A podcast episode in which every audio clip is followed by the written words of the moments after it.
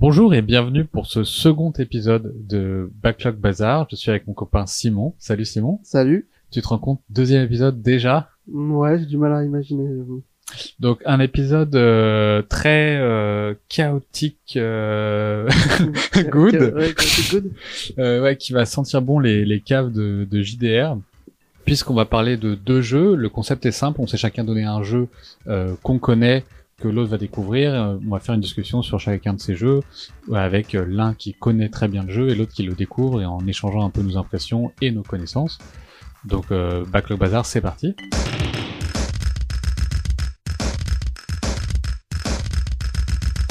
Et je propose, Simon, qu'on commence tout de suite avec le jeu que moi je t'ai donné, qui est Slay the Spire, sur lequel j'ai malheureusement beaucoup trop d'heures, euh, et toi que tu découvrais ou presque.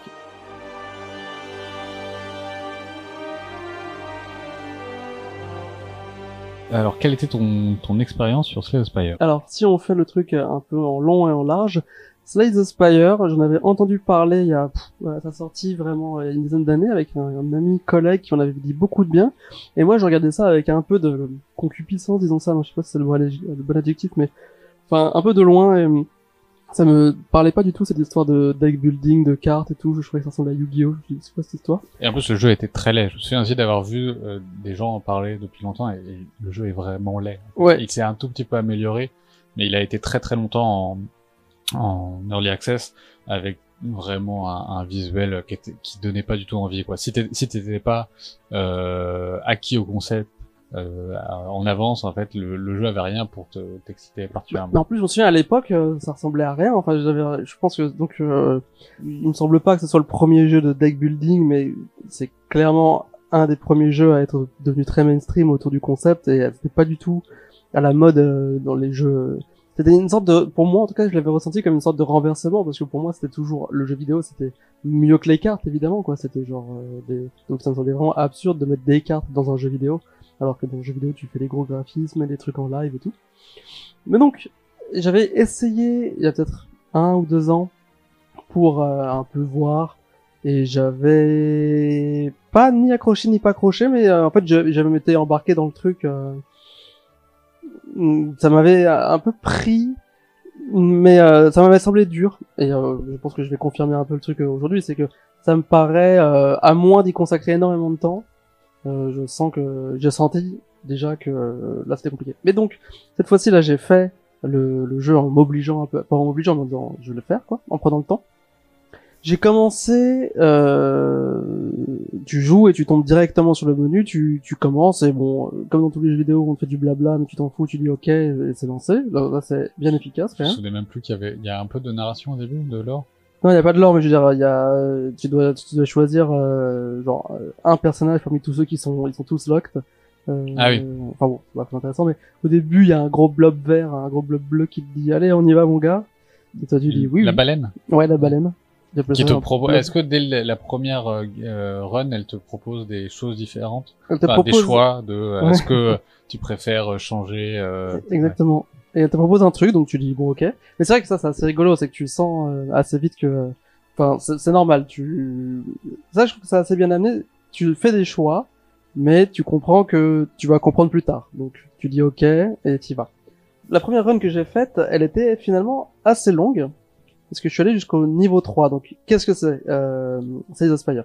T'arrives dans un monde où tu as un, un labyrinthe, pas un labyrinthe, mais une espèce de d'arbre de choix où on te propose de commencer à un point et puis ensuite tu vas pouvoir plus ou moins changer de chemin en route ou pas avec des euh, toujours des étapes différentes où il y a ou bien un monstre, ou bien un point d'interrogation, ou bien un loot.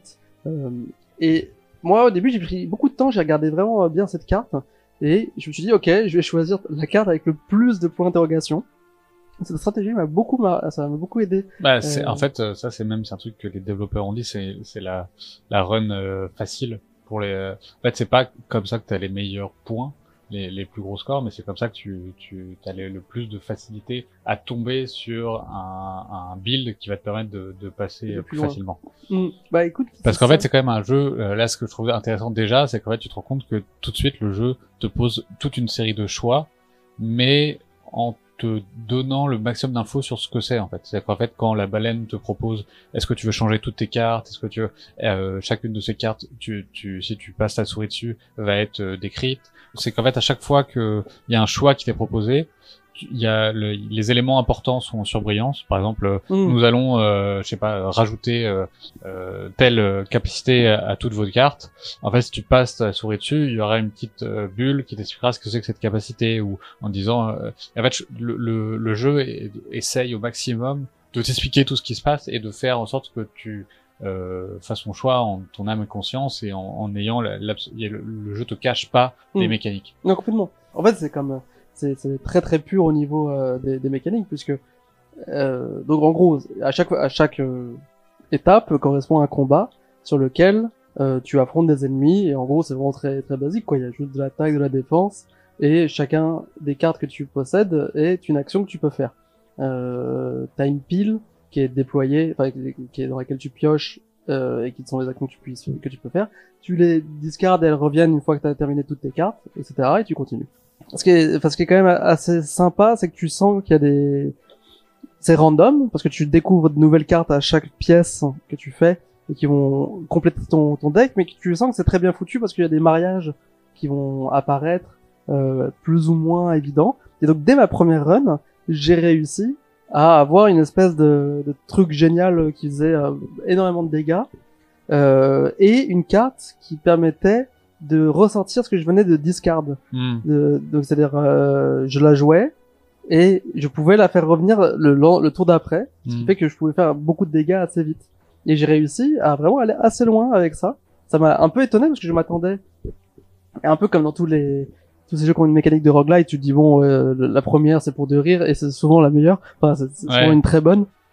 Et là du coup ça m'a étonné aussi que ça, ça se passe là. Bah ça c'est là où, où le jeu est un- il y a, une opposition roguelite et roguelike. Roguelike, là c'est un roguelike. C'est que quand tu recommences, tu recommences à zéro. T'as Mm. pas de nouvelles capacités à la euh, à la Dead Cells où en fait à chaque fois que tu vas refaire une nouvelle run, tu seras un peu plus puissant et ce qui va te faire en fait que le jeu ou à la Hades que le jeu est de plus en plus facile. Là, le jeu est toujours aussi dur, même s'il y a quand même une mécanique où tu découvres des cartes, mais en fait les cartes sont là, c'est juste tu les découvres. euh, mais euh, c'est un ouais c'est un jeu qui est très fort à, à te faire comprendre des combinaisons et te donner l'impression d'être très intelligent. Moi, je sais que une de mes, un de mes premiers runs où je suis allé jusqu'au bout, euh, c'était, euh, j'avais des cartes qui permettaient de, de, de mettre autant de dégâts que j'avais de, de cartes dans la main Hmm, et une relique qui me permettait de ne jamais défausser mes cartes. Donc j'avais toujours euh, toutes mes cartes dans, dans mes mains, donc je pouvais jouer ce que je voulais dans l'ordre que je voulais et euh, je faisais énormément de dégâts. Et en fait le, le jeu te pousse à le casser et à trouver. Mais ce qui est intéressant, c'est que tu fais pas dès le début. C'est pas par rapport à Hearthstone. Tu sais qu'il y avait pas beaucoup de jeux de cartes à l'époque. Il y avait Hearthstone quand même. Qui était Déjà un, un- ouais déjà. Et Ah, qui était déjà un, un gros truc. Ouais, mais il avait ce côté un peu euh, compétitif, euh, qui était pas dans le même. Pour bah moi, voilà, pas il y a deux courant. choses différentes. C'est un, euh, tu joues euh, dans Hearthstone, tu joues pas contre un ordi, tu joues contre un humain. Et deux, ton euh, deck building, le- la manière dont tu vas créer un deck qui va réussir à vaincre, en fait, tu le fais avant de jouer. Là, le deck building se fait au fur et à mesure. Donc en fait, finalement, c'est le hasard et, l'aléatoire qui va te permettre de te diriger toujours vers. En fait, à la fois, je disais, euh, tu sais très bien ce que tu choisis, et à la fois, il y a cette petite euh, part d'aléatoire qui fait que tu as envie d'y revenir aussi, qui fait qu'en fait, tu, tu tombes sur une carte et que tout d'un coup, il y a une connexion qui fait ah mais en fait cette carte avec cette relique, j'ai un super pouvoir, donc je vais essayer de jouer tout dans ce sens-là. Et après, tu vas aller dans des dans des shops, tu vas aller euh, essayer de trouver d'autres reliques, trouver d'autres choses qui vont t'emmener vers un type de jeu, mais finalement le tu n'auras jamais de deck parfait. en fait. Et c'est la recherche Mm. absolue du deck parfait, alors que l'aléatoire va toujours faire qu'en fait, tu auras des cartes qui te, que t'as pas envie. Il y a même des cartes qui sont là exprès pour être mauvaises. Il y a des, il y a des ennemis qui vont te donner des mauvaises cartes. Et donc, t'es obligé de trimballer et essayer de trouver un moyen de t'en débarrasser. Alors juste euh, confirme-moi, mais par contre les ennemis, c'est à peu près tout le temps. Enfin, ça m'a paru assez similaire par contre la progression des ennemis. ouais, c'est, il y a, y a y a un petit, euh, euh, oui, ça, il y a, y a un, un set d'ennemis qui reviennent à, à chaque étape.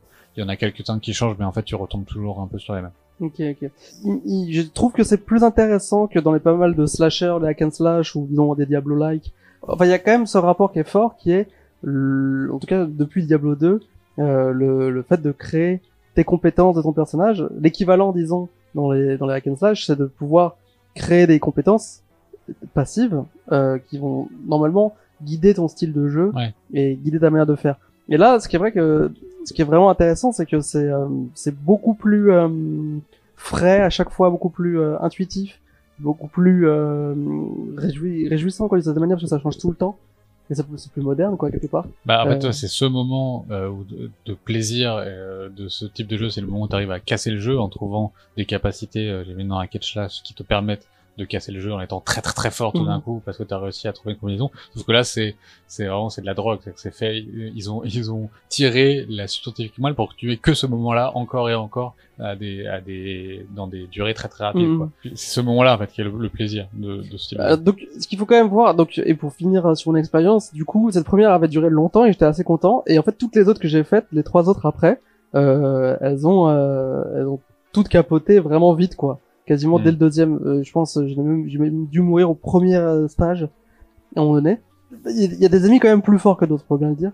Et certains, euh, en fait, on est obligé de bloquer. Il y a un truc qui est intéressant, je trouve, dans, dans la mécanique de combat, c'est que du coup, à chaque tour, euh, tu connais normalement, tu as l'information de combien de euh, hit points, enfin de dégâts tu vas recevoir, euh, parce que les amis disent ce qu'ils vont faire au prochain tour, à l'annonce. Et, euh, et, donc toi tu peux préparer tes blocs, sauf que il faut une carte qui te permette d'avoir des blocs et, euh, et que euh, ce n'est valable qu'un tour et que du coup tu défausses tes cartes jusqu'à la prochaine fois que tu, tu fais ton truc. Donc il faut avoir un, un, deck équilibré aussi. Alors c'est vrai que quand tu joues au début, t'as un peu tendance à tout prendre parce que tu connais pas. Et Donc c'est sûr qu'il y, y, a tout un temps où tu sens qu'il y a beaucoup d'entraînement et dès qu'il faut perdre et que c'est un peu normal parce que ça peut vraiment aller vite quoi. C'est-à-dire euh, moi je me suis fait vraiment avoir à des moments où euh, enfin, j'étais plutôt pas mal, et d'un coup, je tombe sur quatre blobs trop relous qui font 20 dégâts et aucun bloc. Euh... Oui, parce que tu peux très peu prévoir en fait. Vu que euh, la manière dont se déroule un tour, c'est qu'en fait tu défausses ta main à chaque fois. En fait, tu sais pas ce que tu vas avoir. Tu sais ce que ce que au début de ton tour, tu euh, pioches 5 nouvelles cartes mm. et euh, peut-être plus. Et ça dépend de tes, de tes passes. Ouais, c'est vrai.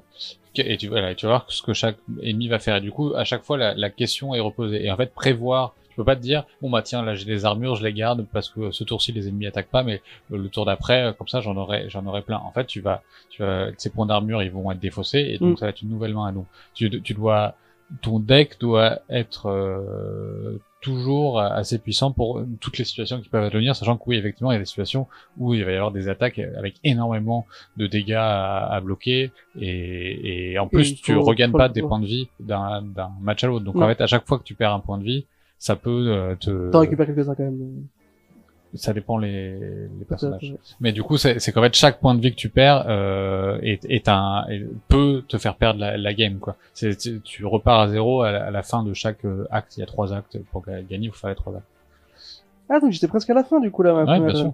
Il y a peut-être un, je sais plus s'il y a un boss final ou pas. Si ah, j'ai rejoué un petit peu, je suis pas allé. Euh, je, je pas dans ma tête, il y en avait. Ah, je suis un peu vénère de pas Pour moi, il y en avait trois, mais euh, euh j'y ai rejoué très très vite. Le truc, c'est que moi, je, voilà, pour, pour, tout dire, c'est un jeu, voilà, de, de, qui a été pour moi une drogue absolue, qui a été mon jeu qui m'a accompagné pendant tout mon confinement, mais auquel je joue euh, pas concentré du tout.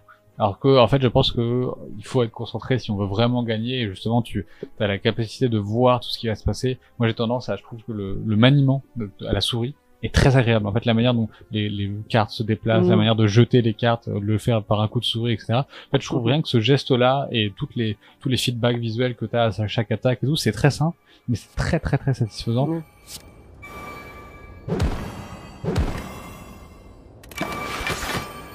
Donc en fait, moi j'avais un plaisir juste à faire ça, pas forcément à gagner.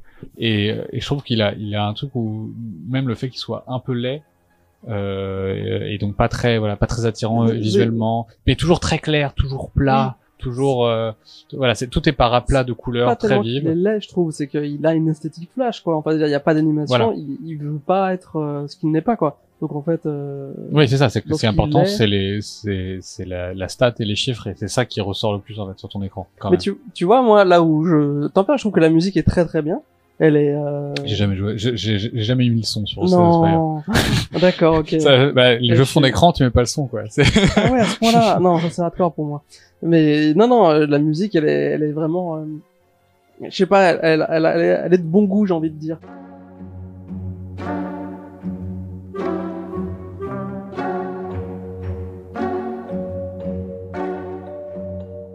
Il y a un truc qui fait que justement elle est pas du tout, euh, elle, elle, elle déteint, elle, déteint beaucoup, je trouve, parce qu'elle est pas utilitaire. Hmm. Euh, c'est pas une musique d'action, c'est pas une musique machin, c'est un truc euh, qui est un peu dans dans la veine, qui est quand même assez intéressante des des bon pff, des, des jeux RPG avec euh, des alors, on en parlera peut-être aussi pour Baldur's Gate. mais Enfin, tu vois des trucs euh, très bien orchestrés avec euh, des, des instrumentations et des, des instruments que t'entends pas d'habitude dans les jeux. Euh, et là, il y a un peu de ça, quoi. Il y a un côté euh, vraiment très léché que j'aime bien, quoi. Et pour revenir aussi, euh, j'avais j'avais l'impression, alors Hearthstone, moi je suis passé à côté, mais ça avait aussi euh, ouvert une voie. C'est peut-être, Mm. peut-être pas, mais en tout cas il y a plein de jeux qu'on suivi. C'est oui, c'est le- la mode des, des jeux à cartes euh, Ouais. et à deck building. J'ai l'impression qu'on en revient un tout petit peu maintenant, mais Je pense à Reigns, euh, qui je sais pas Aussi, combien de temps après, mais à mon avis c'est dans la même euh, dans la même veine. Ouais. Ça va pas être très longtemps après. oui, moi je pensais plus à trucs genre Dicey Dungeon euh, ou même. Mm. Maintenant, c'est une, c'est une mécanique. Bah, euh, euh, Back 4 Blood auquel on a joué il y a peu, peu de temps, en fait, Oui. ajoute tout d'un coup. Non, mais c'est drôle qu'en fait ce jeu, qui est un jeu à concept très clair, se soit ajouté une surcouche Ouais. de deck building Oui. parce qu'en fait c'est la mécanique à la mode du moment. C'est Oui. vraiment une, pour moi l'illustration de oui voilà c'était la, la mécanique à la mode. J'ai l'impression que là on est on est à la fin de cette vague, mais ça a été vraiment la mécanique qu'on a ajoutée à tous les jeux. Parce que pour moi, le truc qui est très important, c'est que c'est lié au mobile, en fait. En tout cas, pour Reign, c'est très clair, et je pense que Slay the Spire, il y avait le côté sur Switch, je sais pas trop si c'était sur mobile aussi. Alors Euh, ça l'est ça l'a fait depuis, mais en fait quand ils ont commencé le développement il n'y avait pas de Switch, donc ils, ils ont ils l'ont sorti sur Switch, mais ça a mis du temps en fait. à- Ok. à sortir sur Switch. C'était vraiment un jeu PC, mais effectivement vu que leur leur principale euh, référence c'était euh, Hearthstone, c'était euh, l'idée c'était que ça soit oui un, jeu- un jeu jouable uniquement avec une une souris. hein. Et en fait quand tu Mais il y a ce geste, quoi, dont tu parles, qui est quand même un peu, euh, finalement, euh, un truc de tactile, quoi. Enfin, Complètement. et, euh, enfin, j'ai j'ai un peu l'impression que c'est, c'est pas tellement pour rendre hommage. J'avais vu un peu va- vaguement sur YouTube qu'il y avait d'autres jeux à deck building avant, enfin même des, des illustres ancêtres. mais bon. c'est sûr. Mais c'est pas du tout un hommage à ça, c'est plutôt une Non, alors eux ils citent tout le temps. Alors je je je connais pas. Donc c'est deux développeurs. Eux ils citent tout le temps un jeu euh, de plateau pour le coup, enfin de cartes euh, physiques Mhm. et charnues, euh, qui est Dominion, mais que je connais pas du tout. Mais apparemment ils disent que c'est voilà un jeu de justement on crée son deck et on défausse à chaque tour ça ces ces cartes. Donc voilà c'était ça leur référence principale. Ok. Mais je pense que là aussi où c'est très très euh, jeu téléphone, c'est aussi qu'ils ont, euh, en fait, j'ai regardé, ils ont fait deux conférences à la, à la GDC. Euh, leur focus est vraiment sur l'expérience utilisateur et Mhm. comment le faire qu'elle soit la plus agréable possible. C'est pour ça qu'ils ont été très longtemps en early access. En fait, leur histoire, c'est donc deux amis qui, euh, dans les années 2010, ont essayé de faire des jeux euh, Flash à l'époque des Super Meat Boy, etc. Et qui se sont complètement plantés, qui ont réussi à, voilà, ils ont réussi à faire jouer une dizaine de leurs amis, mais ça a jamais vraiment pris. Ils ont essayé ça quelques années et puis en fait à force, euh, et bon, ils se sont dit que euh, tant pis c'était pas pour eux, donc ils ont arrêté et ils sont allés tous les deux bosser. Notamment, il y en a un qui est allé bosser en QA chez Amazon et l'autre est parti Oh. euh, bosser en QA dans une autre boîte. Et en fait, euh, il a complètement importé tout ce qu'il a pu apprendre de la, la- du service client euh, d'Amazon dans son dans sa manière de travailler son jeu et c'est assez intéressant sa, sa conférence parce que c'est là-dessus c'est vraiment genre en fait comment j'ai importé nos euh, les techniques que j'ai appris dans euh, dans une boutique de euh, voilà une boutique en ligne sur la manière de créer un jeu et de faire en sorte que euh, d'impliquer le, le malheureusement le client le, le joueur le plus Mhm. possible quoi et notamment en fait je sais pas si t'as vu mais toutes tes infos toutes tes statistiques sont en- envoyées euh, constamment Ouais. euh, à un, un énorme algorithme Ouais. enfin, chez eux et en fait ils, ils créent tout euh, à partir de, de data et donc vu que leur jeu euh, se base sur l'aléatoire en fait leur, leur idée c'était en fait on veut pas éliminer les, les combinaisons qui cassent le jeu au Mhm. contraire et on veut qu'elles soient là mais par contre plus euh, dès qu'on en trouve une on baisse la chance qu'elle soit là Ouais. et en fait, c'est juste, voilà, juste pour que, en fait, il faut, c'est pas qu'il faut pas qu'il y ait de mécanique qui casse le jeu. Au contraire, il faut qu'il y en ait plein, mais qu'elle soit la plus difficile à accéder possible. Comme ça, c'est ce qui crée aussi l'envie d'y revenir, quoi. Du coup, il y a une sorte de méta sur la manière dont les gens jouent à ce jeu. Est-ce que c'est un jeu à YouTuber, du coup, ou pas trop? C'est un jeu à Twitch, beaucoup. Ah ouais? Euh, Ouais. ouais, justement, pareil, ça c'est un truc sur lequel ils se sont beaucoup beaucoup concentrés parce Mm. qu'en fait c'est le, le jeu a, a- était en early access un an, je crois, et ils faisaient des mises à jour chaque semaine, ce qui est quand même assez rare en fait pour l'early access. Et, euh, et en fait, ça a explosé quand un YouTube, un, un Twitcher chinois a repris le jeu. Et en fait, là, ils, ils se sont rendus compte qu'en fait, il fallait traduire le jeu en chinois, et c'est par là que le jeu a commencé à avoir du succès. Et du coup, à partir du moment où les Chinois ont commencé à y jouer, D'accord. il s'est retrouvé dans les top Steam, et du coup, euh, l'Amérique a joué, enfin les États-Unis ont joué aussi, et voilà. Et le jeu est devenu un énorme succès. C'est vraiment un, très, très très gros succès. Mais en fait, c'est venu par euh, le Twitch euh, chinois. Ah, marrant. Ok. Moi, j'ai vra- vraiment été intéressé par le jeu, c'est-à-dire que pour moi, il y a une proposition qui est assez unique et qui a jamais été trop. euh, Bon, voilà, moi, mon, dada et tout, c'est un peu le côté immersive sim. euh, c'est hyper complément, c'est complètement l'inverse. C'est-à-dire que c'est un grand monde, euh, enfin, il y, a, un grand monde comme ça qui, qui, t'est offert.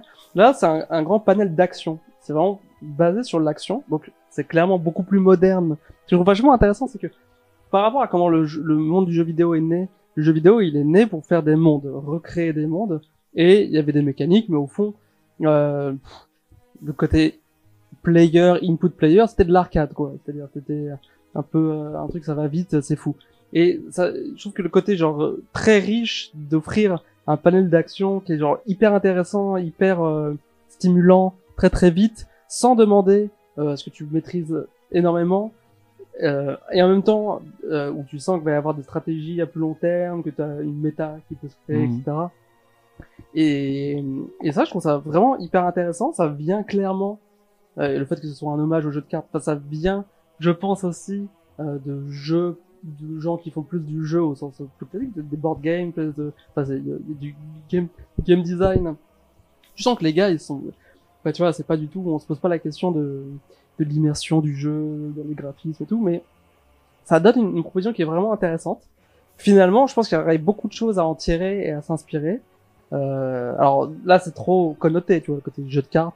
Je sais pas comment tu pourrais l'adapter à différents trucs, mais moi qui donc qui aime bien les immersive sim et qui je, je pourrais tout à fait imaginer un Deus Ex euh, avec euh, Avec de la carte. et d'ailleurs Inscription ça m'étonne pas quelque part mais eux ils, ils Inscription, c'est vraiment, euh, c'est de l'ordre de la parodie hein, de Spire. Il y a vraiment Ouais. toutes les mécaniques sont se retrouvent dans Inscription. Mhm. Vraiment, euh, c'est très très directement. Même t'as la même carte avec les choix, etc. Le, le début d'Inscription, c'est vraiment, en fait, comment euh, prendre ce. Alors moi, je disais que c'était un jeu d'arcade, mais parce que j'ai une définition un peu personnelle de l'arcade, c'est Mhm. que tout ce qui n'est pas euh, story driven, riche en récits, euh, comme Steam veut me, veut me, veut me taguer. Euh, et pour moi, de l'arcade, c'est qu'à partir du moment où, où tu joues pas pour euh, suivre quelque chose qui va d'un point A à un, point B et qui soit de l'ordre de l'histoire, même si ça peut être des choses très très simples, on est dans l'arcade.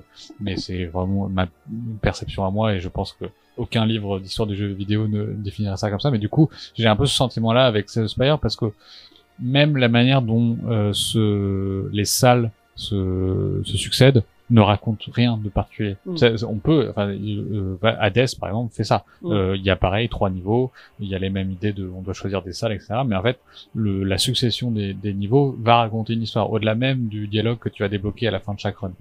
Et tu vois, c'est marrant, mais Hades, moi, quand j'ai joué à Hades, j'ai senti complètement le côté boîte de Skinner et le côté addictif beaucoup plus fort. Il y a un côté dans Hades, euh, dans Hades, tu es addi euh, addictivé, en fait, tu es rendu addict par le hasard. C'est-à-dire qu'en gros, euh, t'as as une proposition. Chaque combat est une proposition. Chaque pièce, chaque combat est une proposition différente dans la configuration des ennemis, les types de choses.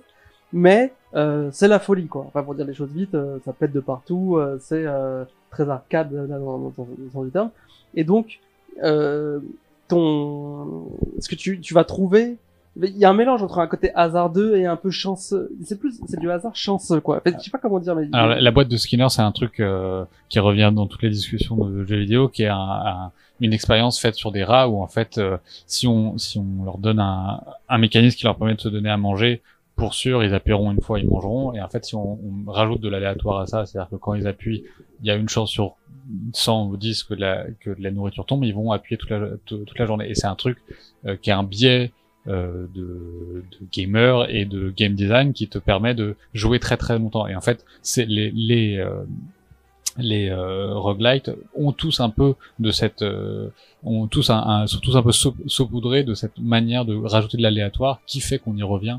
Parce qu'en fait l'idée c'est quand même que c'est des jeux qu'on doit refaire de très nombreuses fois pour euh, euh, les explorer totalement. Et du coup il y a toujours en fait cette part d'aléatoire qui fait que tu as envie de revenir. Et du coup dans, dans Hades effectivement tu as ça. Sauf que dans Hades t'as en parallèle de ça un- une progression constante, une constante qui est ton niveau qui augmente, mais pas ton niveau toi de joueur, le niveau de ce que tu vas débloquer, parce qu'en fait tu, tu vas débloquer plein de capacités avec un truc de RPG, qui fait qu'en fait le jeu devient de plus en plus facile à chaque euh, run, ce qui est en fait un truc un peu étrange, l'inverse de ce qui est le jeu vidéo normalement. Dé- Vraiment au, dé- au début c'est assez difficile, puis on, apprend à, le maîtriser. Là finalement plus tu le maîtrises, plus le jeu est facile et, te présente euh, moins de résistance. Là je trouve que Slay the Spire, vu qu'il fait repartir à zéro à chaque fois, il n'y a pas ce biais-là. du. Moi, ce que je trouve, mais, et, du coup, ce qui est, ce qui est beaucoup plus, quand je veux dire, c'est que chaque niveau, il y a aussi un côté miraculeux. Enfin, j'ai fait cette sensation parce que j'étais pas assez bon, mais dans Hades, il y a un côté, t'as ta petite dose de sucre ou ton petit shoot d'adrénaline à chaque fois. Là, t'as pas tellement ça dans, dans, dans Silent Spire parce que tu dois continuer. Enfin, tu dirais dans Hades, c'est pareil, mais il y a un côté, le fait que ce soit justement assez neutre et au niveau de la manière dont c'est trucs, dont c'est, dont c'est présenté, euh, ça fait que t'as envie de. Moi, j'ai tout de suite ressenti le fait de combattre en pensant à la suite, quoi. C'est-à-dire vraiment, en gros, en bloquant vite. J'étais assez. euh, alors que je suis plutôt un joueur plutôt qui, qui flambe. Je, je, je, je, je jouais lentement, en Hmm. bloquant tout pour faire le moins de HP, en, en essayant de voir. Et ça te donne. y et puis le jeu est lent, tu vois. Enfin, c'est tour par tour. Tu peux prendre tout le temps que tu veux. Il y a ce côté carte. euh, le, geste est très très le- très agréable à jouer, mais euh, il y a quand même un, un pacing qui est très indulgent, qui, Ouais. qui, qui pousse à la réflexion, qui qui, qui pousse à, au- à, la, à la beauté du geste. Je pense euh, c'est un niveau de au niveau du ressenti. et Je pense que c'est le, le un, un mélange subtil entre réalisation et gameplay qui donne cette impression. Et c'est pour ça que je trouvais ça intéressant que les mecs aient fait, aient fait de la, tu vois, viennent du, de, de gros GAFAM, quoi. C'est Ouais. qu'en fait, il y a, il y a, il y a cette expertise-là Ouais, ouais. de, voilà, vraiment l'expérience utilisateur comme, en fait, c'est pas désagréable d'être dans votre jeu. Au-delà Ouais, de tout ce que le jeu peut vous donner, c'est, jamais désagréable parce que tout est quand même, même si c'est, voilà, ils sont deux, c'est une toute petite équipe, euh, en fait, c'est jamais désagréable d'y être. Je pense que c'est plus ça, la bienveillance, c'est plutôt là, c'est plutôt que tout est agréable à faire. Complètement, il y a un niveau de polish et c'est marrant, on, on reparlait, j'ai l'impression que beaucoup de, c'est un truc qui manque beaucoup et qui fait rêver les triple A, beaucoup.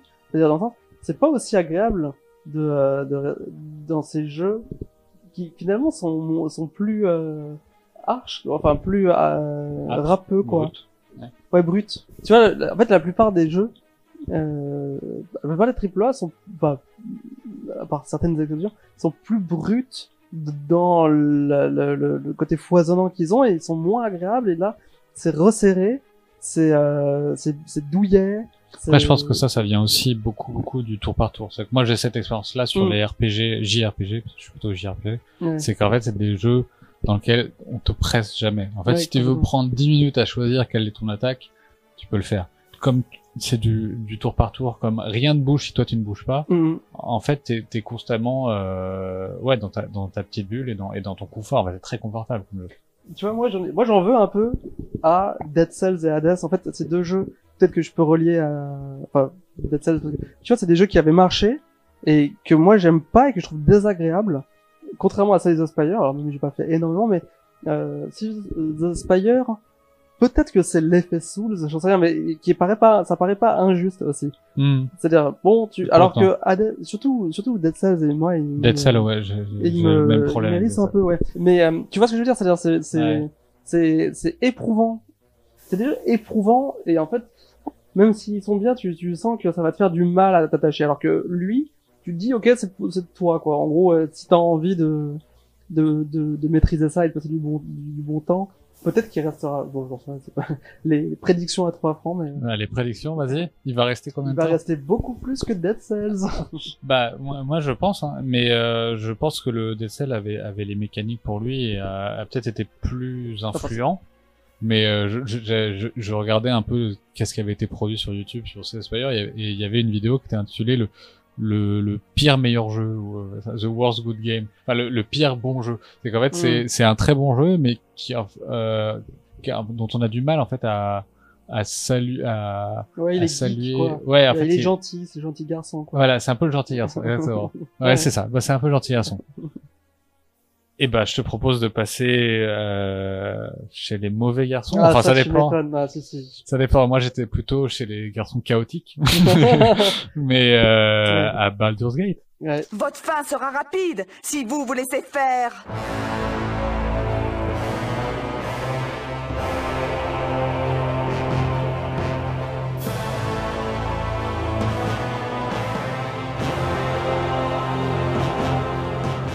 Bon alors Baldur's donc c'est le jeu que tu m'as donné. Je sais pas du tout quelle est ta, ta ton histoire avec ce jeu. Moi voilà, comme je l'avais dit, euh, c'est un jeu dont je ne connaissais rien en fait en vérité. Je pensais en connaître un peu et en fait je pense que je confondais avec, euh, je pense que je confondais avec les versions 3D qu'il y a eu plus tard. Mais là c'est vraiment Mm. l'original. Alors moi j'ai fait la version enhanced euh, qui est ressortie en 2012 avec les cinématiques dégueulasses. Là.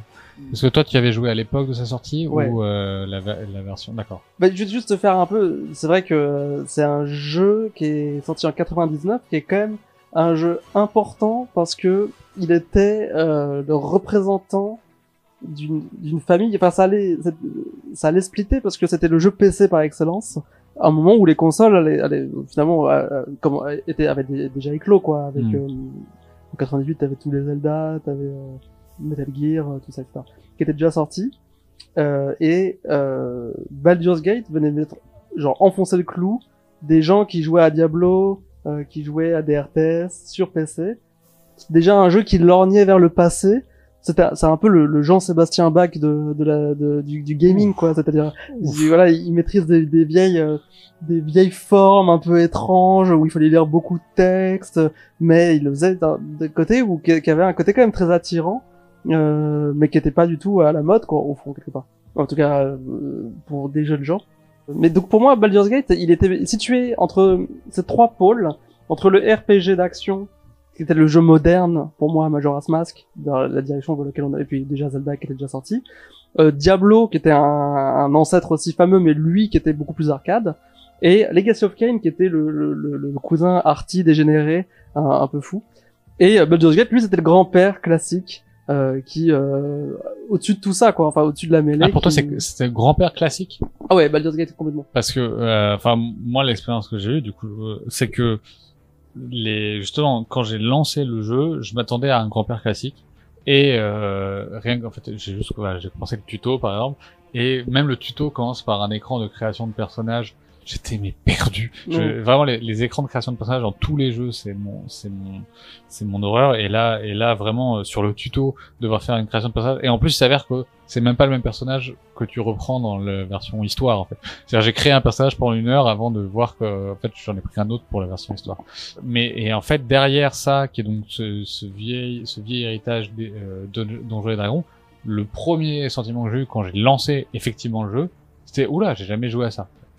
Et j'ai Mhm. jamais euh, je m'attendais pas à, à, à être aussi charmé tout de suite par une proposition hyper euh, hyper envoûtante et hyper euh, et, et hyper légère aussi. Enfin, je- Bah, Alors c'est marrant parce que c'est quand même pour le coup la figure tutélaire de tous les CRPG jusqu'à euh, Disco pas- oui. euh, euh, donc tu vois la, la sûr, ouais. parenté. Oui, les autres là il y en a. Mais à l'époque, il pouvait pas être un grand-père. Aujourd'hui, c'est le grand-père, mais à l'époque, il était pas vraiment grand-père. Il était un peu le. Non, mais à l'époque il était grand-père parce que tu sentais qu'il demandait. euh, alors j'essaye de voir. En fait, les grands-pères parce que il faut voir. S'il demandait de lire. parce qu'il demandait de lire et surtout il était immersif quoi. Enfin il était, il avait ce truc là qui était euh, de vouloir reproduire un monde, mais pas au sens, pas, mais je veux dire au, au sens relou du terme quoi. C'est-à-dire au sens tout le monde a, tout le monde a sa routine, tout le monde a sa, euh, tout le monde a son histoire euh, et puis en fait c'est c'est pas sa classification classique mais quelque part c'est presque un bac à sable. Euh, donc juste pour euh, pour dire pour remettre un peu genre décrire un peu le jeu pour ceux qui n'auraient aucune idée, c'est euh, un jeu où t'as un, un grand un, un plateau, enfin c'est plusieurs levels où donc tu, tu, tu joues un personnage sur ce plateau et la seule interaction que tu vas avoir avec les gens, c'est de leur parler ou de les taper quoi. Euh, Ouais. C'est c'est les deux les, les deux les deux seules possibilités. Donc euh, chaque personnage euh, a son est un vrai personnage euh, tuable d'une certaine manière. C'est-à-dire tu, tu peux absolument si tu, tu peux faire ce que tu veux. Il n'y a pas de NPC et de il y a pas de, de y a, pas de discrimination, disons vraiment. C'est vraiment de la même manière que tu as pu créer un personnage de manière très riche, tous les personnages euh, auraient pu aboutir de cette création de personnages comme dans un donjon et dragon où ils ont tous les mêmes stats et ils ont tous de Mhm. l'attaque, ils ont tous de la, de la de la défense et ils ont tous euh, une arme de poing ou pas. Ouais. Enfin, voilà. Et, et de l'équipement et du loot et tu peux looter la robe sur n'importe qui si tu tues une, une paysanne dans le coin, enfin qui passe quoi. Euh, et donc à partir de là, euh, il y a juste quelques euh, objets importants à trouver qui vont dé déclencher euh, des, des suites qui vont faire que l'histoire va, va se va se développer. Mais quelque part, on, on serait pas loin. Alors, on, on, on serait pas loin que tu puisses aller n'importe où Ouais. et faire ce que tu veux. Complètement. Euh, donc, bon, on va pas dire open world, parce qu'aujourd'hui ça veut pas dire du tout la même chose. Mais à l'époque, c'était vraiment ce- Bah, si. cette proposition-là. Ouais, si, quand même. Euh, mais si, si, moi, c'est le sentiment que j'ai eu, ouais, c'est complètement un open world, c'est complètement, euh, je vois, en fait, je vois la racine et le, et le, la cible qui a fait qu'aujourd'hui, tous les open world te disent que c'est un monde à choix et que tu peux tuer tout le monde et que l'histoire contient quand même, c'est qu'en fait, c'est le jeu qui réalise ça, en fait. Et Mhm. même si, voilà, j'ai vraiment, euh, j'ai- soulevé juste un tout petit bout de, de, de- du gros grimoire qui est ce jeu, mais j'ai senti qu'effectivement c'est un jeu qui avait du répondant et qu'en fait si je voulais un peu m'amuser avec, euh, il y, a- il y avait des tas de choses à, à révéler. Moi, en fait, l'intro euh, du jeu, une fois cette cin- cinématique un peu un peu rigolote, on est un jeune, on te, on te dit, alors, c'est ton père qui te dit qu'il va, il va t'emmener en voyage ou. euh, Gorion, c'est pas ton père, c'est ton. oui, j'ai pas très bien compris, mais voilà. voilà. Gorion te dit euh, qu'il va t'emmener en voyage et tu sais pas, euh, tu sais pas trop où. Mais en fait, déjà, tu commences pas par euh, par ça. Tu commences par t'es en ville et on te dit va voir Gorion. Mais en fait, la ville est assez grande déjà, euh, je trouve. euh, Et puis euh, avec cette cette manière de, euh, il y a une ombre tout le temps, il y a une espèce de d'ombre de guerre pa- partout. Donc tu, tu Mhm. dois Et avancer vraiment mètre par mètre pour découvrir les nouveaux bâtiments. Donc toutes les cartes, même si elles sont peut-être petites, si tu dézoomes complètement, te paraissent très grandes en fait parce que euh, chaque mètre tu le gagnes quelque part. Ouais. Et du coup, euh, voilà, tu te balades très vite, tu discutes avec des gens. Alors dans la première ville, les, les gens euh, sont des moines qui te donnent un peu du tuto, euh, qui te disent quoi. Mais euh, mais il y a quand même déjà des blagues. Il y a un, un aubergiste qui fait des, des blagues sur euh, sur les les paix d'elfes. Mon hôtel est aussi propre qu'un derrière d'elfe. très vite, il y a- tu sens qu'en plus, voilà, il va y avoir- il va y avoir, il y a à la fois énormément de NPC qui ont tous euh, des interactions, mais qu'en plus, il y a un talent d'écriture. C'est- Cet aubergiste là, il, est très vite, il a en deux phrases, c'est un personnage très très euh, euh, très très euh, visuel et très très écrit et très. Je pense qu'il y a un talent d'écriture qui vient du fait que le, le... c'est le lore qui est complètement accepté. Et ça, c'est vraiment une des grandes formes de donjon, de Baldur's Gate, c'est que c'est un donjon et dragon. Ouais. Tu es dans donjon et dragon, et donc les mecs connaissent tout ça. Donc en fait, tous les personnages ont plus ou moins des rapports avec des vraies campagnes. Je connais pas les donjons et dragons, mais donc il y a des campagnes, il y a des livres, Forgotten Realms, il y a Hmm. des, il y a tout un ouais, il y a lore. tout un univers dont sont tirés ces personnages. c'est coup, complètement- ils, oui, ils, ils ont sont- une richesse. euh, Ouais, ils sont tirés, ils font référence, et puis peut-être même ils, ils suivent le canon hmm. euh, quelque part. Un personnage très connu qui s'appelle Minsk, que tu as pas vu, mais qui est un mec qui se balade avec un hamster. Je suis armé jusqu'aux dents et muni d'un hamster. Donc toutes les toutes les blagues, tous les trucs font partie du fait que ça fait partie du lore Ouais. euh, qui est complètement assumé et qui on est, tu vois, le, sur les pédales, tout ça, on est en, en famille entre guillemets quoi. Il y a le côté, Ouais. euh, t'es un geek, tu joues à, Baldur- à Baldur's Gate, c'est ça que je veux dire. C'est pas c'est pas ces jeux d'aujourd'hui où il faut qu'on charme tout le monde et tout. C'est vraiment euh, c'est euh, le, le jeu d'initié qui accepte. Ouais. Euh, Bah, Peut-être parce que moi je suis pas initié du tout, je, je l'ai accepté euh, sans du tout euh, connaître tout ça. J'ai quand même, du coup moi j'ai joué à Donjons et Dragons et pas toi. Ah oui, tu Une vois. fois et je pense que c'est l'origine de euh, ma haine des écrans de création de personnages. c'est que j'étais euh, chez un ami en Corrèze quand j'étais euh, ado et euh, son grand frère était maître du jeu Donjons et Dragons et on était hyper excités et on lui avait dit est-ce que tu peux nous faire jouer? Et donc on a dit ok un, un soir vous allez dans le grenier de, de vous préparez vos personnages et une fois que vos personnages sont préparés je viens et on commence à, à jouer ensemble déjà je trouve ça je trouve ça bizarre qu'ils nous fassent faire ça sans qu'ils soient là parce que mais donc on a sorti euh, tous les livres de règles on a commencé à créer nos personnages puis on attendait on attendait comme euh, on s'en- on on a commencé à dessiner nos personnages, à Mhm. se raconter un peu des histoires avec nos personnages, et le grand frère n'est jamais arrivé. Non, non. Donc on n'a jamais joué, on a juste créé des personnages pendant des heures, et de- nous on avait créé vachement de lore, mais en fait euh, la partie n'a jamais, n'a jamais démarré quoi. Donc depuis, chaque écran de création de personnages doit quelque part me faire revivre cette expérience traumatisante. Donc là, j'étais quand même très content de, au deuxième, euh, parce que euh, après le tuto quand j'ai lancé l'histoire, en fait tu as des personnages déjà écrits. Et Mm. donc t'as juste à cliquer dessus. Après j'ai vu qu'en fait il fallait, euh, euh, t'avais des statistiques qui changeaient, donc il fallait recharger euh, constamment. Ah oui, sur. euh, oui, ça, oui. c'est là où je pense que c'est la partie geek. Pour moi, c'est ça. C'est plutôt des règles cachées. Pareil, euh, tu vas trouver des objets que tu peux pas, quoi, tu peux porter, mais qui seront efficaces que si tu sais ce que c'est. Enfin, il y a plein de règles comme ça qui me semblent très cryptiques. Moi, c'est cette partie-là que j'appelle grand-père. C'est pas la partie univers que je trouve hyper euh, euh, attirante. Et euh, voilà, et et je, je reviens à cette première ville avec ce, ce grand château, ces, ces personnages. Euh, Il y a une espèce de meuf qui te qui te suit et qui te dit ah euh, C'est euh, moi, Imoen. C'est moi, Imoen. C'est bon de vous revoir. Les voix sont incroyables. Enfin, Ouais, c'est- oui. c'est c'est très très mal joué, mais c'est tellement mignon. Mais c'est joué avec le cœur, quoi. C'est Voilà. complètement Et un pareil, les textes qui quoi. commencent les, les, les actes où il y a des longs textes qui expliquent tout, tout le lore et tout ce qui se passe. Il y a une voix très sérieuse. Il y a des citations de Nietzsche. Ouais, Il y a une voix très sérieuse qui raconte toutes les histoires du roi. Mais moi, j'avoue que je suis, ouais, moi là-dessus, je pars complètement. Et du coup, après, euh, on retrouve euh, Gorion euh, qui dit bon, je peux pas t'expliquer maintenant où on va, mais on va à un endroit très important. Et puis, euh, et là, t'as une petite euh, scène, euh, pas ci- enfin si cinématique, mais dans le moteur du jeu, où en fait vous vous faites attaquer et Gorion meurt sans avoir pu, te dire où est-ce qu'il, euh, où est-ce que tu y t'emmenais comme ça. Et Alors là, c'est quand même un truc qu'il faut noter. Donc, tu dis que c'est c'est pas du tout une cinématique. C'est non seulement c'est dans le moteur du jeu, mais c'est même c'est une séquence de jeu. Donc, bah tu fais rien, toi. tu ne fais rien. C'est une séquence de jeu où tu n'as pas Ouais. le droit de jouer, où tu Voilà. vas pas cliquer. Mais du coup, Mais- ton personnage bouge. Oui. C'est ça. Et donc en fait, c'est toujours un peu différent, notamment par rapport au NPC. T'es genre attaqué par quatre ou cinq bandits, et Ouais. Gorion qui est très fort tue souvent.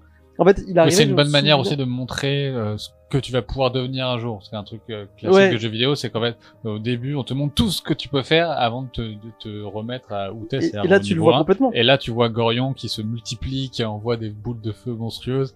Et euh, en fait, après, tu vas faire le reste du jeu avec tes 10 PV et, et tes attaques nulles. Mais Et tu vois, donc euh, moi je me souviens d'avoir fait ça mais des dizaines de fois quand j'étais petit pour voir euh, justement que cette scène-là, je voyais bien qu'elle n'était pas préécrite, que c'était il y a les lancers de dés, euh, de, dés- il y a les règles de D&D qui se qui s'appliquent pendant cette règle. ah, tu Et penses Ah complètement. Et en fait, il n'y a pas tout le temps le même nombre de morts. Euh, C'est pas du tout scripté au sens. C'est une autre époque du jeu vidéo. mais c'est-à-dire, euh, et, euh, et je, tu sais d'autant plus que tu vas looter les cadavres. Tu vas looter le cadavre de Gorion et des autres gars. Donc tu veux absolument que Gorion en tue le plus possible. Euh, et surtout, moi j'ai toujours rêvé. Et c'est peut-être un, truc qu'on dira plus tard, mais est-ce que Gorion, est-ce qu'il peut y avoir un bug du jeu qui fait que Euh, Gorion tue gagne. Ouais, c'est ça. Hmm. Est-ce que ça, est-ce qu'il y a, un- c'est un peu le truc. euh, Mais enfin, euh, non. a- priori, je pense que ils ont quand même dû rajouter une invincibilité quelque part sur l'ennemi principal. Ça finit toujours par le l'ennemi principal qui tue Gorion au corps à Ah, corps. hein. Mais donc, tu te retrouves tout seul. Sauf que très vite, t'es rejoint par euh, la, petite meuf que, que t'avais vue, la. Imoen.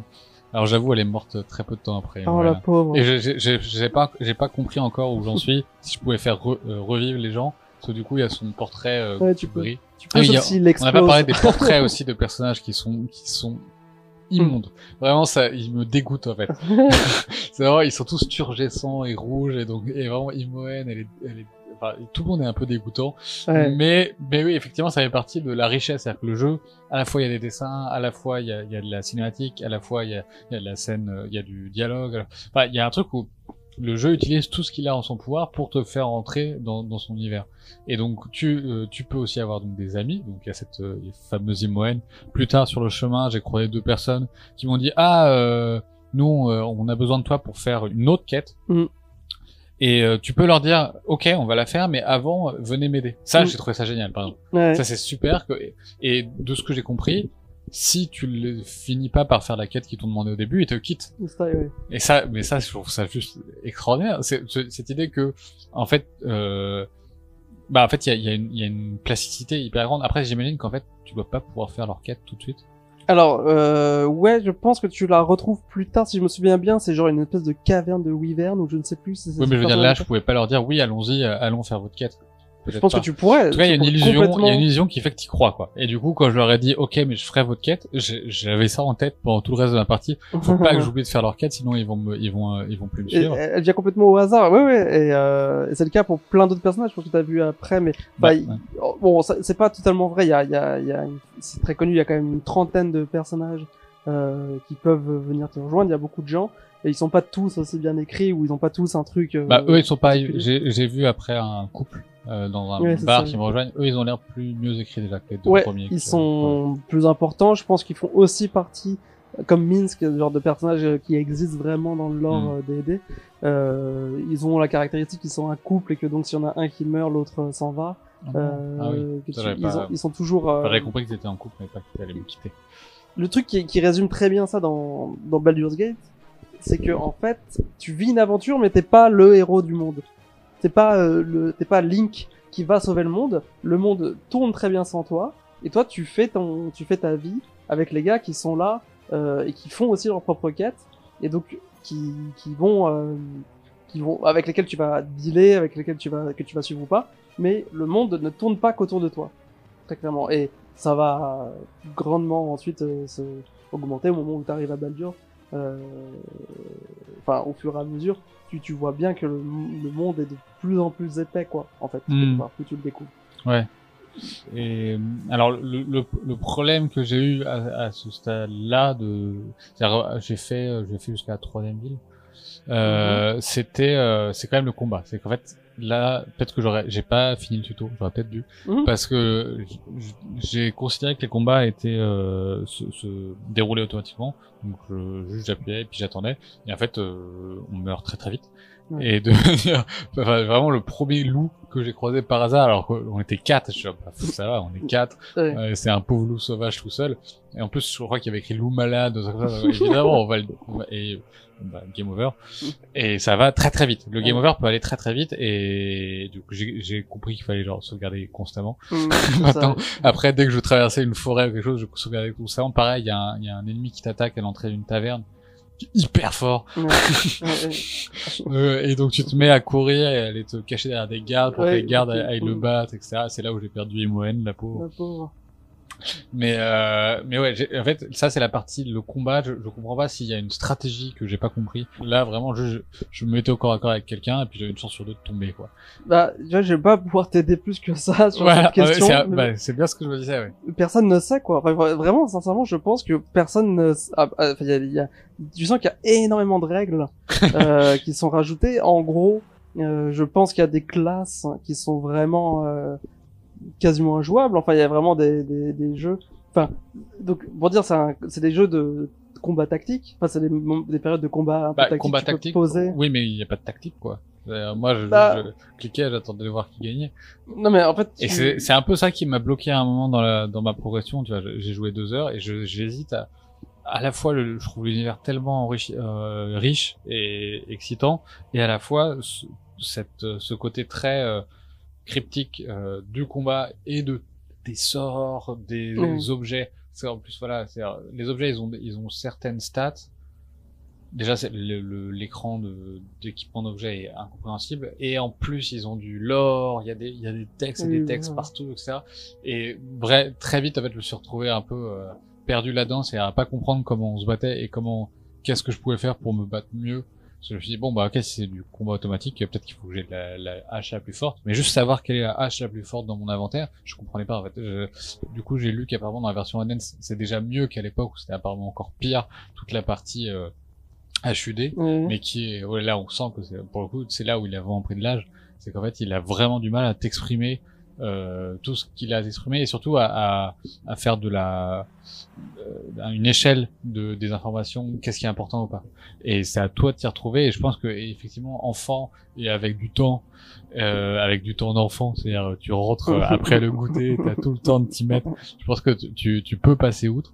Mais là c'est vrai que euh, c'est c'est le truc qui a fait que c'est là où pour moi le, jeu a vieilli.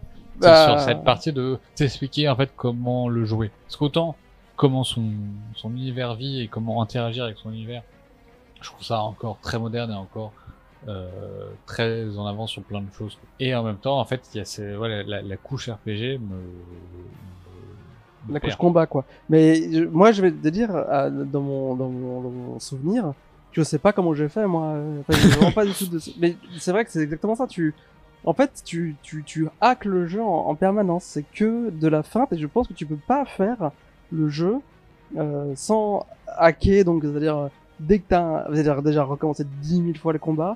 En gros il y a il faut que tu tires énormément profit de ce qui est euh, piège et poison tu vois, d'arriver à empoisonner les gars. Tu, tu vois, tu peux par exemple déclencher des sorts plus loin.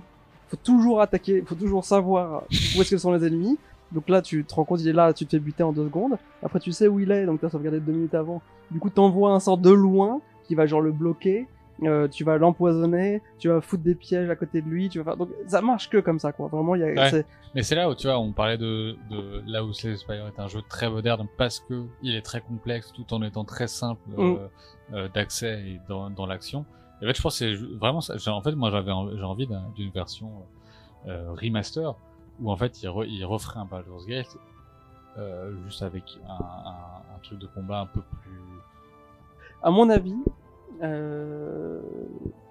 tu peux pas tu peux pas trouver un, un, un- Enfin, il faut que tu acceptes de rentrer dedans. Je pense que c'est vraiment la seule possibilité. Enfin, non, peut-être que j'exagère. C'est mon côté un peu vieux con qui, qui s'exprime, mais ça fait vraiment partie du charme, je pense. Enfin, je pense que tu, tu changes beaucoup de choses. Et, et j'ai pas retrouvé dans les dans les c'est quoi c'est Pass of Exile où euh, il y a des Divinity Ouais. Qui sont un peu les successeurs spirituels. Moi, je en fait j'ai passé comme beaucoup de gens, tu vois, j'ai joué beaucoup quand j'étais petit. Enfin, j'ai joué à des jeux qui m'ont marqué quand j'étais petit, fait d'autres choses euh, après, et puis recommencé à jouer aux jeux vidéo. Et je, je rêvais de retrouver l'expérience Baldur's Gate, quoi, dans ce truc-là. Puis j'ai cherché euh, fortement et que j'ai pas retrouvé dans, dans ces jeux. Euh... Et pas parce que, en fait, parce qu'en fait, il faut accepter de rentrer dedans, je pense. Donc en fait, moi aussi, quand j'étais plus grand et comme toi, j'ai pas été, euh, j'ai pas accepté de rentrer dans Path of Exile ou dans euh, Divinity parce que euh, pas le temps, ou que, que... mais il n'y a pas de moyen. Je pense que c'est quand même des jeux qui, qui dans lesquels il faut accepter de, de se plonger. Euh, et c'est ça le, le- c'est ça l'expérience, c'est ça leur proposition. Même, je pense que le fait de mourir de manière débile et de vouloir hacker le truc, ça fait partie du jeu. Et je sais pas pourquoi c'est peut-être un truc un peu D&D. Hein. Mais quelque part, c'est très proche de l'expérience du jeu de rôle, euh, du jeu de rôle euh, papier ou même. Ah oui, mais il te montre pas les dés en fait. Euh, tu vois, il pourrait te le Il montrer. les peu, autres alors je pense que si tu tapes vraiment bien, il y a les rôles, il y a les die- enfin il y a les euh, dice rolls à, à chaque euh, description. Alors c'est peut-être différent dans la enhanced, mais moi dans mon dans, mon- dans mon souvenir, tu voyais le, le résultat du, du dé. C'est vraiment les règles des dés très bien respectées. Donc pour le coup, euh, tu pourrais rejouer une partie de Baldur's Gate euh, avec les dés et en, et faisant le truc.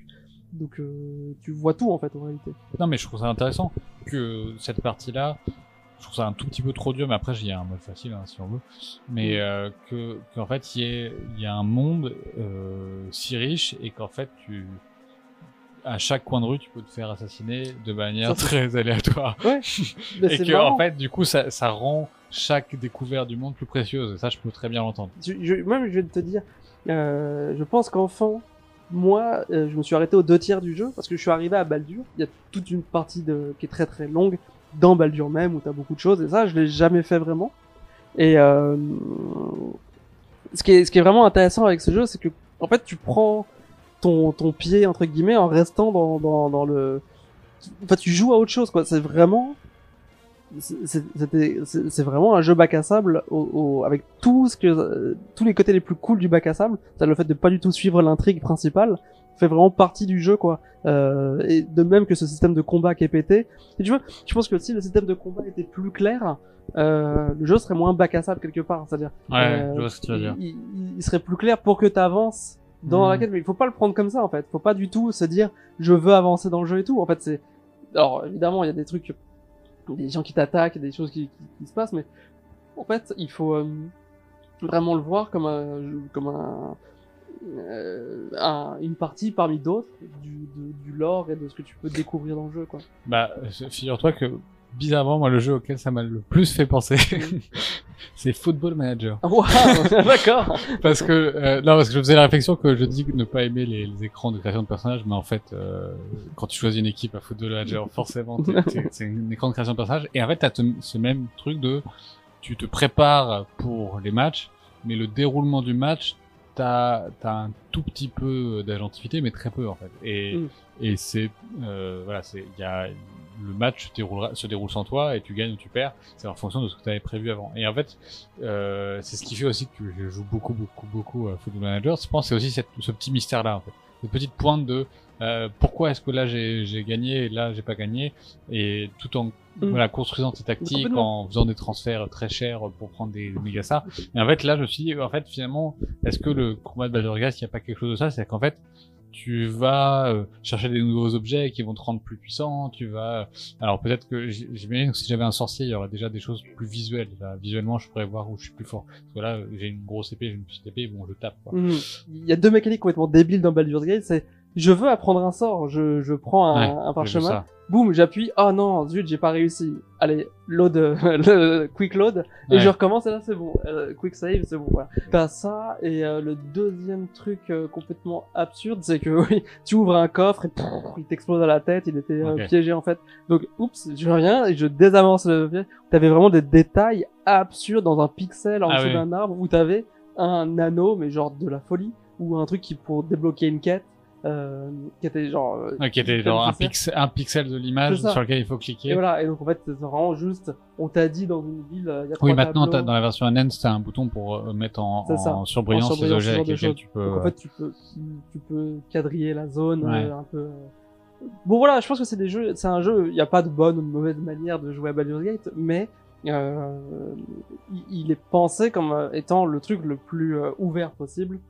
Euh, J'avais regardé dans une vidéo euh, sur le côté est-ce qu'on peut tuer tout le monde et c'est la chose par laquelle j'ai commencé. Et c'est Mhm. un truc que moi j'ai fait vraiment quand j'étais petit. C'est genre est-ce que je peux tuer des gens euh, vraiment c'est bête, hein, mais c'est franchement, je pense, un des seuls jeux à cette époque où c'était possible ou imaginable de, le faire. Ouais. Et là, tu te faisais avoir. Euh, Enfin, c'était vraiment un rêve d'enfant d'avoir ce, ce monde qui réponde à tout et qui prenne. Alors qu'aujourd'hui, tu vois toutes les limites et que ça n'a pas de. Enfin, c'est pas aussi puissant que ce que. Mais à l'époque, ça semblait fou, quoi. Et, euh, et donc, en fait, tu peux tuer tout le monde. Tu peux tuer Gorion, euh, même au début. Tu peux tuer un autre gars qui est extrêmement fort, qui fait aussi partie du lore D&D, qui s'appelle Dritz, ou je sais pas quoi. Euh, où euh, c'est censé être une espèce de quête secondaire où un gars ultra euh, stuffé arrive et dit est-ce que tu peux m'aider à tuer quelqu'un? Et puis en fait il le bute devant tes yeux donc c'est une espèce de quête secondaire rigolote Mm. mais donc t'as l'occasion de pouvoir le buter enfin de l'attaquer et de voir dans comment tu te fais trucider sauf que c'était hyper mastermind et donc dans BG2 dans Baldur's Gate 2 ce gars là apparaît Ouais. et tu trouves dans Baldur's Gate 2 Dritz qui revient qui dit ah mais t'es le gars qui euh, m'a attaqué vi- vilement euh, il y a Mm. quelques années et tout. Donc tu vois, ils ont prévu énormément Dark Nara, enfin Dark, je sais pas comment c'est, mais ils ont donc tout est très ouvert et, et même je pense que le fait qu'ils ont sorti euh, beaucoup de content du jeu parce que en fait euh, très vite il y a eu un gros add-on puis il y a eu Baldur's Gate 2 qui a vraiment suivi assez vite Mm. euh, Ouais. parce qu'en fait du coup tu sens vraiment qu'ils ont un espèce de moteur pour parler un peu moderne tu vois. ils ont le moteur de truc de- ils ont leur moteur de jeu qui est très ouvert où, où tu peux euh, créer ton ton contenu de manière assez simple quoi tu crées des personnages Mm. comme tu crées n'importe quel autre personnage parce qu'ils sont tous sur le même canvas euh, tu mets le, le système de dialogue et il y a un peu de, de scripting euh, sur leur réaction mais ça devait pas être si compliqué euh, d'écrire des, des quêtes quoi. Vraiment euh, ils, ont un truc très efficace qui font qu'ils ont fait énormément de contenu. Euh, ce qui fait que les, les villes peuvent devenir énormes que Baldur's Gate 2 euh, aussi a une grande une très grande carte avec beaucoup de de, de contenu. Enfin je pense que c'est un jeu dans lequel tu joues facilement en, en te disant j'ai pas envie de tout découvrir mais qui tombe pas dans le côté euh, trivial de, de du, du open world moderne où euh, tu lootes euh, partout des, des objets enfin où tu vois t'as un million de, de collectibles Ouais. Euh, Moi, j'ouvrais quand même tous les coffres. ouais mais ça tu, Alors. tu le fais au début mais oui, je parce qu'il y a que pas grand chose en vrai. donc très vite t'apprends à, à désamorcer ça pour vraiment te concentrer sur ce qui t'intéresse et à voir donc c'est vraiment je trouve un sentiment d'aventure qui est finalement assez assez zeldaesque euh, quelque part euh, par un autre biais par une autre voie complètement là où Zelda est épuré euh, pour tu vois, genre te donner une sorte de, de quintessence de de- de- d'aventure. Là, c'est des torrents de bière d'aventure, tu vois. C'est vraiment, euh, c'est euh, c'est vraiment une, une grosse une grosse beuverie. Ouais. Euh, et je pense que c'est, tu vois, tu, tu parlais de Disco Elysium, et évidemment, en fait, c'est, Mm. c'est, c'est ce qu'ils ont retenu, en fait. Je trouve c'est une mise en scène très proche. C'est Ouais. les mêmes, euh, voilà, sans les combats, du coup, et on voit les jets de dés. Donc, euh, et, euh, mais ils ont cette même idée de, c'est un monde qui déborde de signifiants, de, d'histoire, de, il y a un lore qui remonte à des, des siècles et des siècles, parce qu'en fait, c'est un format qui est, qui est très, qui est, ouais, qui, qui, qui, qui fonctionne très bien avec la lecture, en fait. T'as, t'as des petits personnages dans un grand monde, t'arrives à t'y projeter, et en fait, euh, ta, ta lecture peut tout à fait être accompagner cette image, et en fait, c'est aussi une manière très simple de créer un monde très beau. Euh, Vraiment, c'est hyper beau, je sais. Alors que c'est Mm. c'est peu de choses. quoi. Bah ouais, c'est Donjons et Dragons quoi. C'est Non, non, je- mais même visuellement, et même la Mm. musique, euh, et même le- le- l'ambiance sonore, etc. Enfin, il y a un sentiment d'immersion hyper fort avec euh, très peu, très peu d'éléments, quoi. Et mais qui sont tous très bien, très bien équilibrés. Et- mais c'est c'est pour et pour revenir sur euh, peut-être pour finir sur le tu vois euh, sa, sa place hein, et c'est ça le côté grand-père je trouve du de jeu euh, Baldur's Gate il a il a ce côté euh, il a il a une maîtrise il y a un sentiment de une sensation de, de maîtrise du truc qui en fait est fausse quelque part enfin je veux dire c'est juste des quêtes qui s'accumulent mais euh, elles sont elles sont enfin euh, au niveau de la, de la narration c'est c'est juste qu'ils ont pas voulu faire en sorte que tout tourne autour de toi.